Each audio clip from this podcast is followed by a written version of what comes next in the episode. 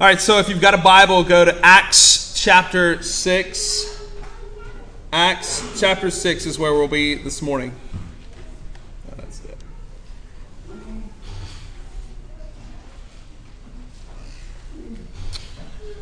Um,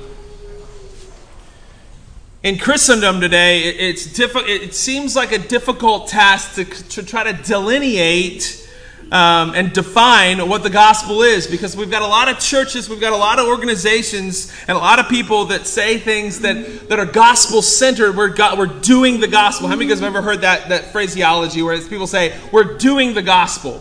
And a lot of people think that feeding the poor is what the gospel is.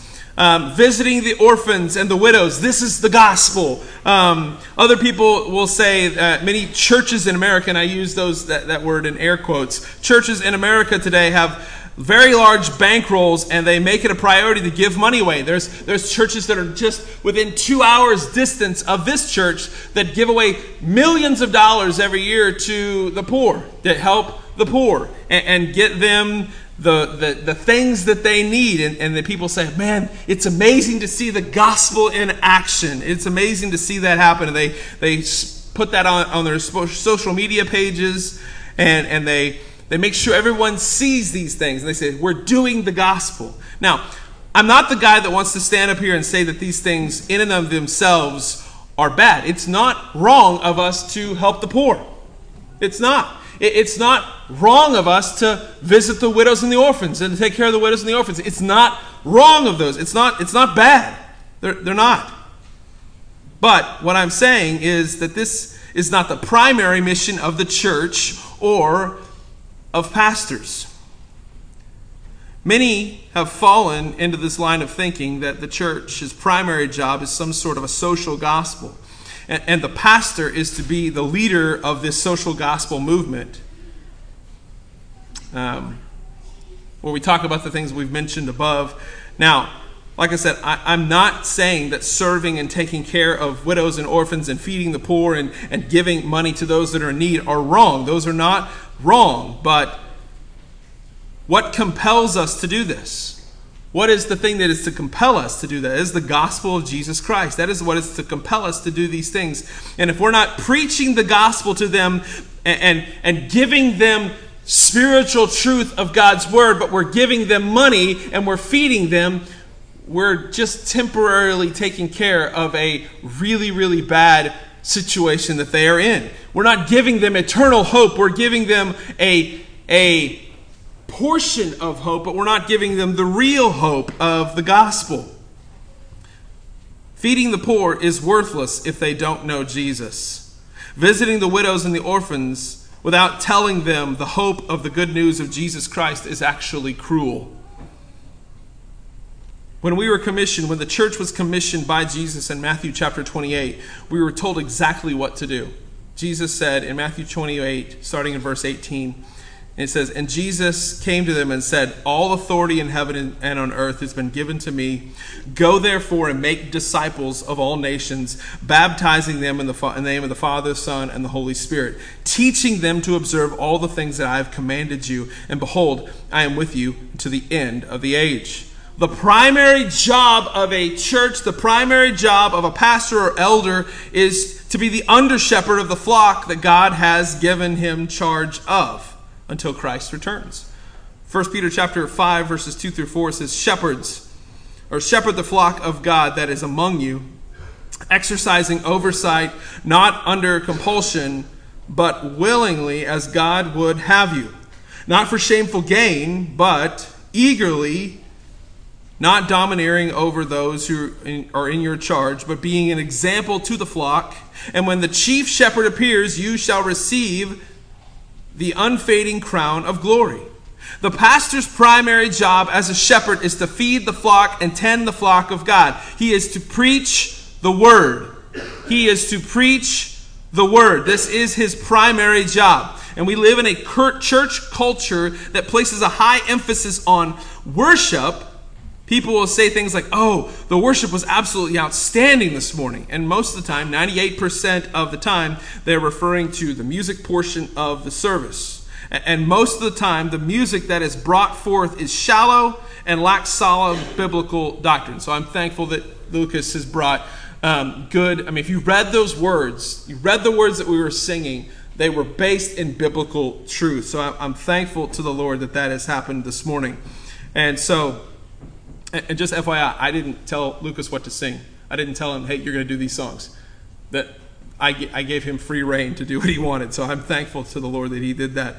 Um, but the emphasis of the modern worship service and the modern church in the worship music is me focused. If you look at modern worship today, mo- modern songs today, the songs are focused on me and what Jesus can do for me and my needs. And it's never talking about the broken estate of man and how Christ is to be glorified for doing what he's done on our behalf. It, it is using, I guess, as I've said before, Jesus as a genie in a lamp. Um, when, so the reality is worship is never to be focused on me or you, but rather worship is to be pointed towards Jesus as he is to receive all glory that is due his name. It just is. But that being said, most music is that's that's not the primary platform for worship. The primary platform uh, that is needed is the preaching of God's word. Martin Luther said the highest form of worship is the preaching of God's word. And the primary emphasis of a church service and what a church does is to preach God's word to the masses. That is what we're called to do. So I, I want to. I said, remember, I told you in the beginning, go to Acts chapter six. That's that was all sort of an intro. We're going to be in Acts chapter six this morning. We're going to look at the first seven verses of Acts. And so I'm just going to read this, and then we'll unpack and go through that. Now, in these days, when the disciples were increasing in number, a complaint by the Hellenists arose against the Hebrews because their widows were being neglected in the daily distribution. And the twelve summoned the full number of the disciples and said, It is not right that we should give up preaching the word to go serve tables. Therefore, brothers, pick out from among you seven men of good repute full of the Spirit and full of wisdom, whom, will, whom we will appoint to this duty. But we will devote ourselves to prayer and to the ministry of the word. And what they said pleased the whole gathering, and they chose Stephen, a man full of faith and of holy and, and of the Holy Spirit, and Philip and Pro, Prochius, goodness gracious, and Night, man, I just, I still, I'm struggling with these names. Nicharo, Nicharo and Timon, and part. I'm just, I'm just thankful to you all have names like this. I got, we got PJ, we got, I mean, we got Ronnie, we got, we got, we got na- easy names in here. Um, Parmeus and Nicholas, um, a proselyte of um. These they set before the apostles and said, and they, I'm sorry, and they sat before the apostles and they prayed and they laid hands on them. And the word of God continued to increase, and the numbers of the disciples multiplied greatly in Jerusalem, and a great many of the priests became obedient to the faith. So, in this text, we have this mention of this group of people called the Hellenists. They were the Hellenist Jews. They were a group con, uh, that were consisted of um, a group of Gentiles who spoke mainly the Greek language. Their mother tongue was the Greek language. And so they came and settled in Jerusalem. And the, in, co- in, contrast to the Hebrews, the, the Jewish Hebrews, Christians, they spoke almost exclusively Aramaic.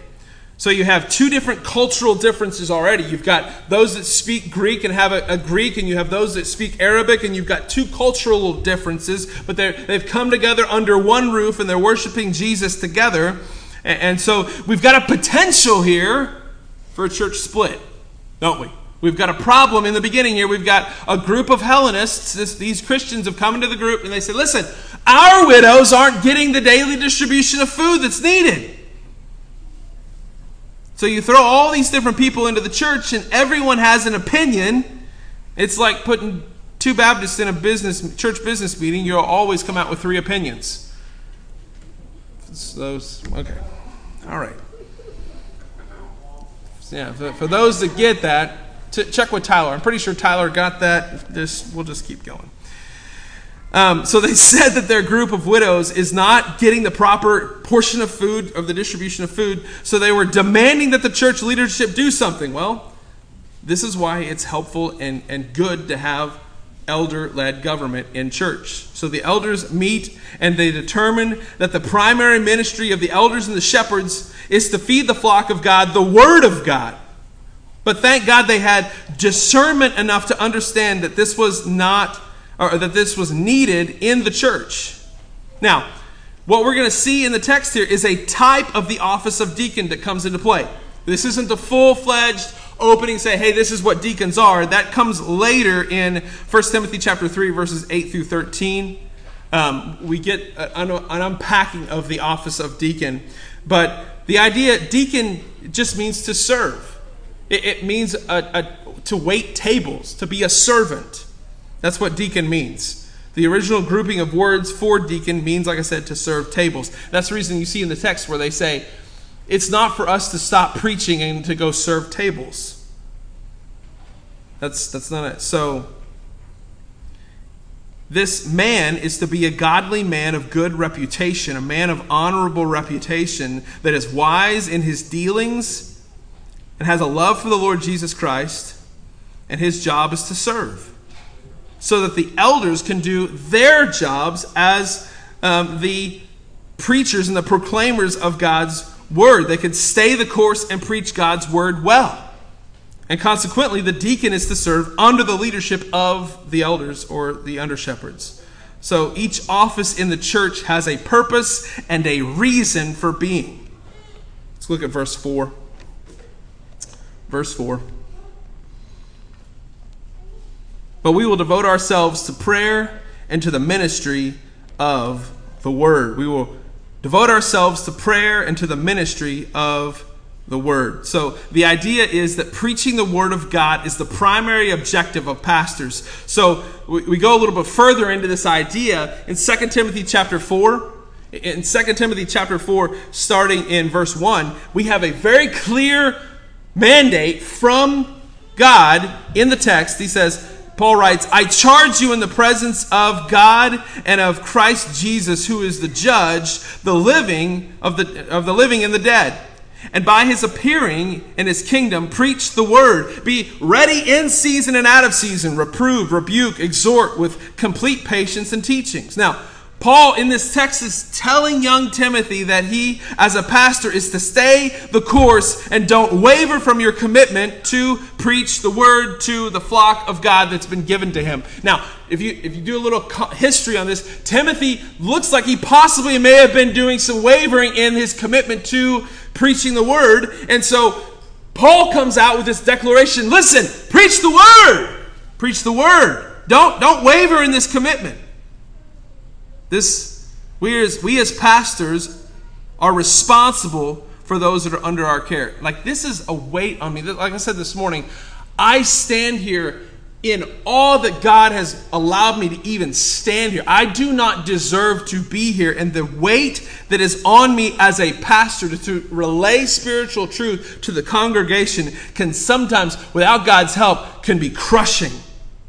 And we as pastors are to expound on the text as the Holy Spirit guides us.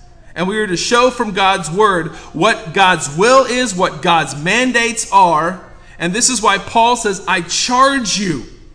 I, I, I charge you in the presence of God. He throws literally a proverbial gauntlet down to young Timothy and tells him that as you and I stand before God, I charge you to do what God's called you to do. Don't waver in your commitment to the word. You are going to be judged for what you do in this office, Timothy. Pastors will be judged more strictly for the office that they hold. Elders and pastors are going to be judged on a stricter basis. Period. And my heart hurts for so many churches in this area. And I've preached all over the country. And, and by, and listen, I am by no means a great theologian.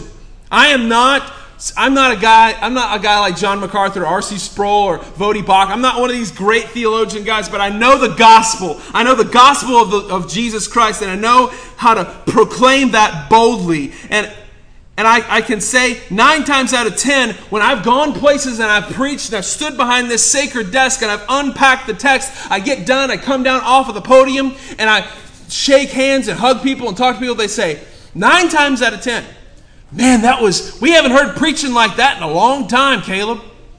And my standard response is, that's sad. That's heartbreaking because pastors are to be able to proclaim from the platform the Word of God. Pastors are to preach the Word, not tell fun, exciting stories all the time about their lives and then try to give some sort of a spiritual emphasis. They are to proclaim God's Word. So, Timothy, Paul gives Timothy in, in this text, number one, he says, Preach the Word. This is the primary job of a pastor. He is to open the text, read the text, expound upon the text, and be consistent in this. That is his number one job. Number two, in season and out of season. The pastor must preach the word when it's popular and when it's unpopular. He must preach when it's convenient and when it's un- inconvenient. He must be faithful to the text at all times. And there are going to be seasons in life and times when it's not popular to stand behind this desk, open the book, and say, Thus saith the Lord. Amen? There's, like, we live in a culture right this moment that that is, we're in. We're seeing that. In this very moment. Not popular to open the Bible and teach men and women that they're sinful and that they need to repent. I, told our Sunday school class I had a conversation with a guy yesterday, and he wanted to argue and debate with me that Joel Osteen and Joyce Myers were solid biblical teachers, and I just like frustrated by this conversation that I'm, I, I kept coming back saying, no, not biblical. Motivational speakers, yes. Pastors, no.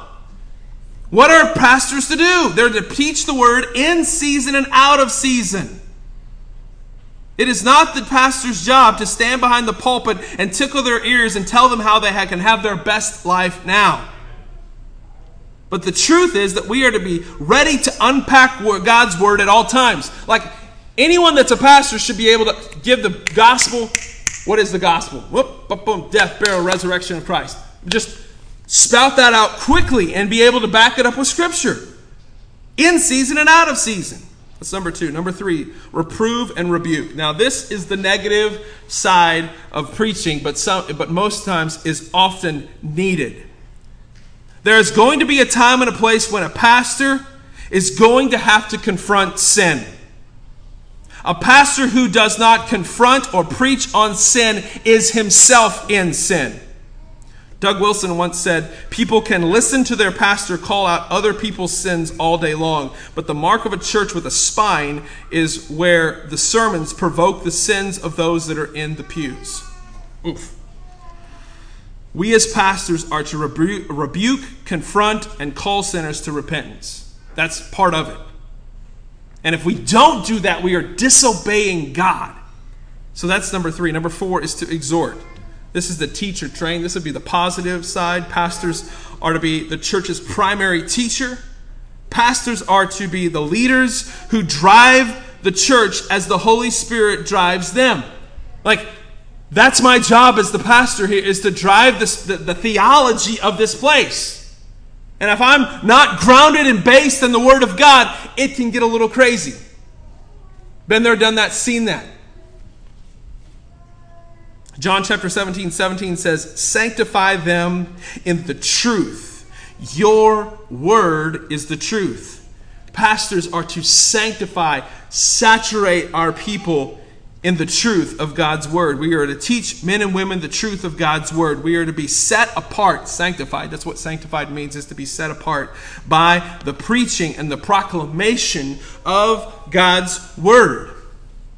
That, that's what we're called to do. And then he ends it in, in step number five with complete patience and teaching. Now, I don't know if you there's several it got downloaded a lot yesterday, but I had a conversation with my wife on our podcast that we do. And one of the things that I, as a pastor, we t- reflected on being a pastor and being a pastor's wife for the last two years. And not every member of this church is on the same spiritual level as everyone else. And pastors, I must be patient. Now, I, as your pastor, stand before you publicly and say that sometimes I'm not. And that's a sin that I need to repent of and I need to work through by studying God's word and letting God's word bear its weight on me. But we as pastors are to be patient. Listen, you guys aren't projects to me. None of you in this room are projects to me. You're human beings with souls. So I, as the pastor, do not become frustrated easily. Why? Because Jesus shows patience to me when I need to have patience shown to me. So therefore, I, as the under shepherd of this place, must show patience. So I'll stand here publicly, and where I have not demonstrated patience, I apologize. And I repent publicly to everyone in this room. Because there's been seasons and times when I haven't been. And so I'll, I'll publicly apologize for that. But this doesn't mean that we excuse sin. But what it does mean is we walk in a manner that shows our goal is to see men and women redeemed to the Lord Jesus Christ. And if I'm working on what I'm working on so that I can be proven right, then I am in sin. My earnest heart level hope is to present the truth of God's word and then let the word of God bear its weight on you in the hopes to see that God transform your, transforms your heart and consequently your life. Because when your heart is transformed, your life will be transformed as well. Oh, dear brothers and sisters, this is my heart level desire to see the Word of God proclaimed and preached in this place. This is the mechanism that God has chosen to redeem mankind back to Himself. Because of God's word being proclaimed and preached, we are granted access to faith. Uh, uh, like I said, one of these days I'm going to get in here and we're going to we're going to put it on the back of this Romans 10 17. Faith cometh by hearing, and hearing by the word of Christ. This is the way we, this is the mechanism as to how we gain faith. Think about that. None of us in this room deserve access into God's throne room. We are all wretches who fall short due to our sin nature that is within us. But for some reason, God has saw fit to come and to draw men and women to himself for his own glory, his own purposes, and his own good pleasure. Why then should we not preach and proclaim this word? This should encourage us all more than ever to know that God is sovereign over all things. That includes you, that includes me, and He wins and He gets the ones that He needs to get. Amen? He does.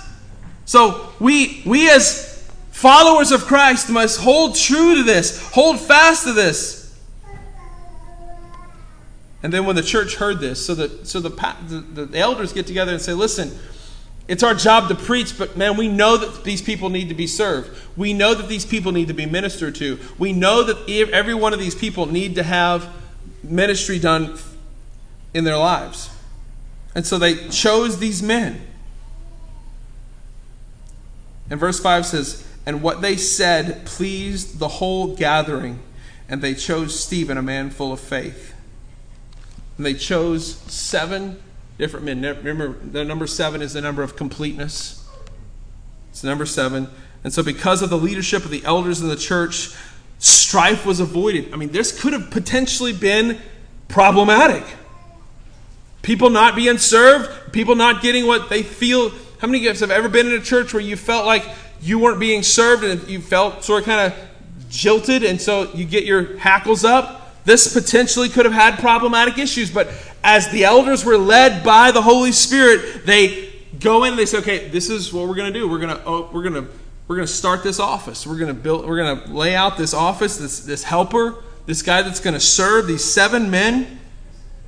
So we see that the, the office of deacon to begin to ha- take shape and be brought forth. They chose these seven men, they laid hands on them, they prayed over them, they sent them out to serve in this capacity. And as a result of that, in, in verse 7, man, the word of God continued to increase. Now look, the enemy wants to try to separate and divide and get people mad at each other. That's his, that's his goal. He loves to get people mad at each other. But when you've got a church that's led by men that, that love the Lord Jesus Christ, and they find a biblical solution, look what happens. The Word of God continued to increase, and a number of the disciples multiplied greatly in Jerusalem. Not only those, but look at this a great many of the priests. So, Orthodox Jewish priests were seeing and hearing the word of God proclaimed, and their hearts were being set aflame, and they were becoming obedient to the faith. When we're obedient to God's commands, and when we're faithful to preach the word, we, when we are faithful to follow God's directions, there's blessings that follow. Blessings will flow forth when we're obedient to God. And then uh, consequently, you'll see men and women redeemed to him. Isaiah chapter 55 11 says, So shall my word be that goes out from my mouth. It shall not return empty, but it shall accomplish that which I purpose, and shall succeed in the things that for which I sent it out. Listen, it is never a bad idea to preach God's word, it is never a bad idea to follow God's mandates. And when we follow God's word and follow God's mandates, we win. Like, we will win and, like, listen, it might cause strife in your life for a little bit. You might, like, listen, we live in a season, you might get thrown in jail for following God's word. But that's okay. You win in the end. Amen? You get Christ, and He's more than enough.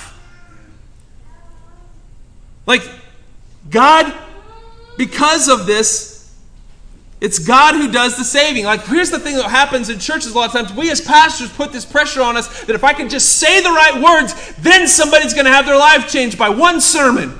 It's not my job to save you. It's not, I don't have the ability to save you. Like, if you're trusting in me to save you, you're in trouble. like, you're in trouble. God is the one who does the drawing. God is the one who does the saving. Not me. It's God who does all the heavy lifting. All that pastors are required to do is to be faithful to preach the word. And as a result of that, God will be glorified in this. God will be glorified. And so we, we see this beauty in the text that, that when we see men and women be obedient, or sorry, you see men being obedient to follow God's direction in the text, the church flourishes. It's when you get outside of, I know you got this, I know God's word's here, but yeah, I'm going to step out here and do this. That's when things get nasty. That's when things turn weird. And you, and you move from having a gospel centered presentation and a gospel centered worship service to a man made motivational seminar that makes you feel like a rock star when you leave. And then by the time you get in the car, it's gone. Like, listen, I can convince a lot of people in this room to do a lot of things, but by the time you leave the front door, you can have your mind changed. But if the Holy Spirit convinces you,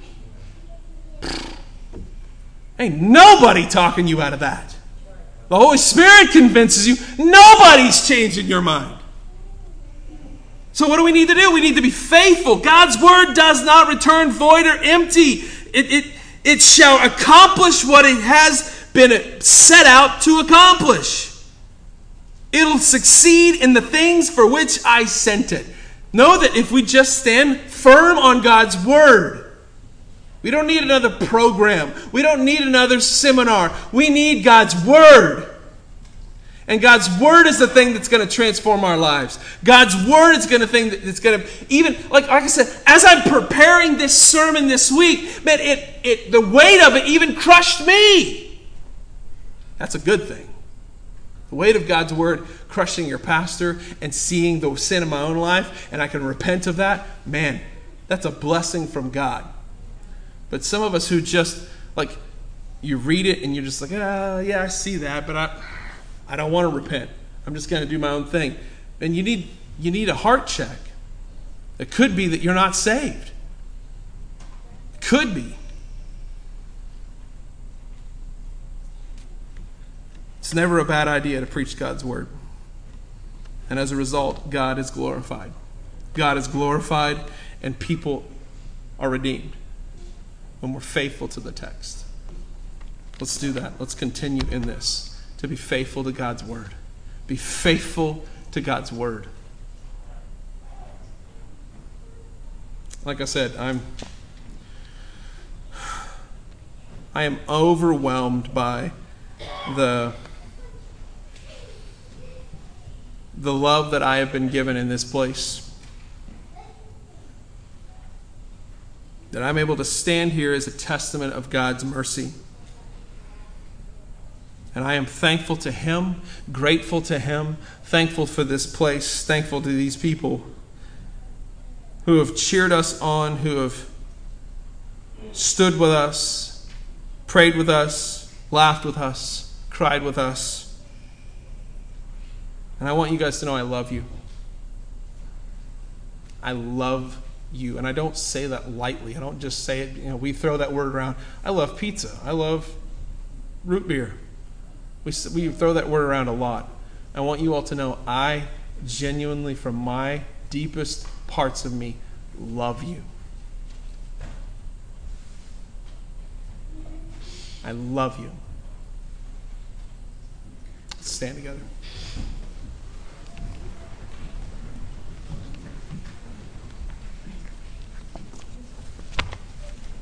Father, we thank you for the morning.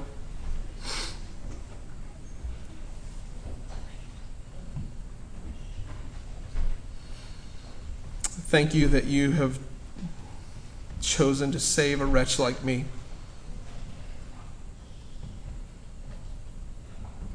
As Paul said in Romans chapter 1, I am a debtor. I am a debtor. So, what I'm going to do is I'm going to preach the word. I want to preach the gospel. I'm unashamed of that, Father. God, I just, my heart aches and my heart is, has a desire to see men and women saved. I want to see men and women saved. God, I'm, I'm pleading with your Holy Spirit that you would convict those of sin that need to be convicted and those that need to repent. Father, I pray that they would. And that by the power of your word, the power of your Holy Spirit that you would transform lives. You would transform hearts, and consequently, the lives would be transformed as well. Protect us, Father. Guard us from our own pride, our own arrogance, our own minds sometimes, Father. Protect us from the enemy who wishes to sift us out. Fill us with your Holy Spirit and help, help us as we walk this week to glorify your name. We love you. In Jesus' name, amen. Thank you, and I love you all.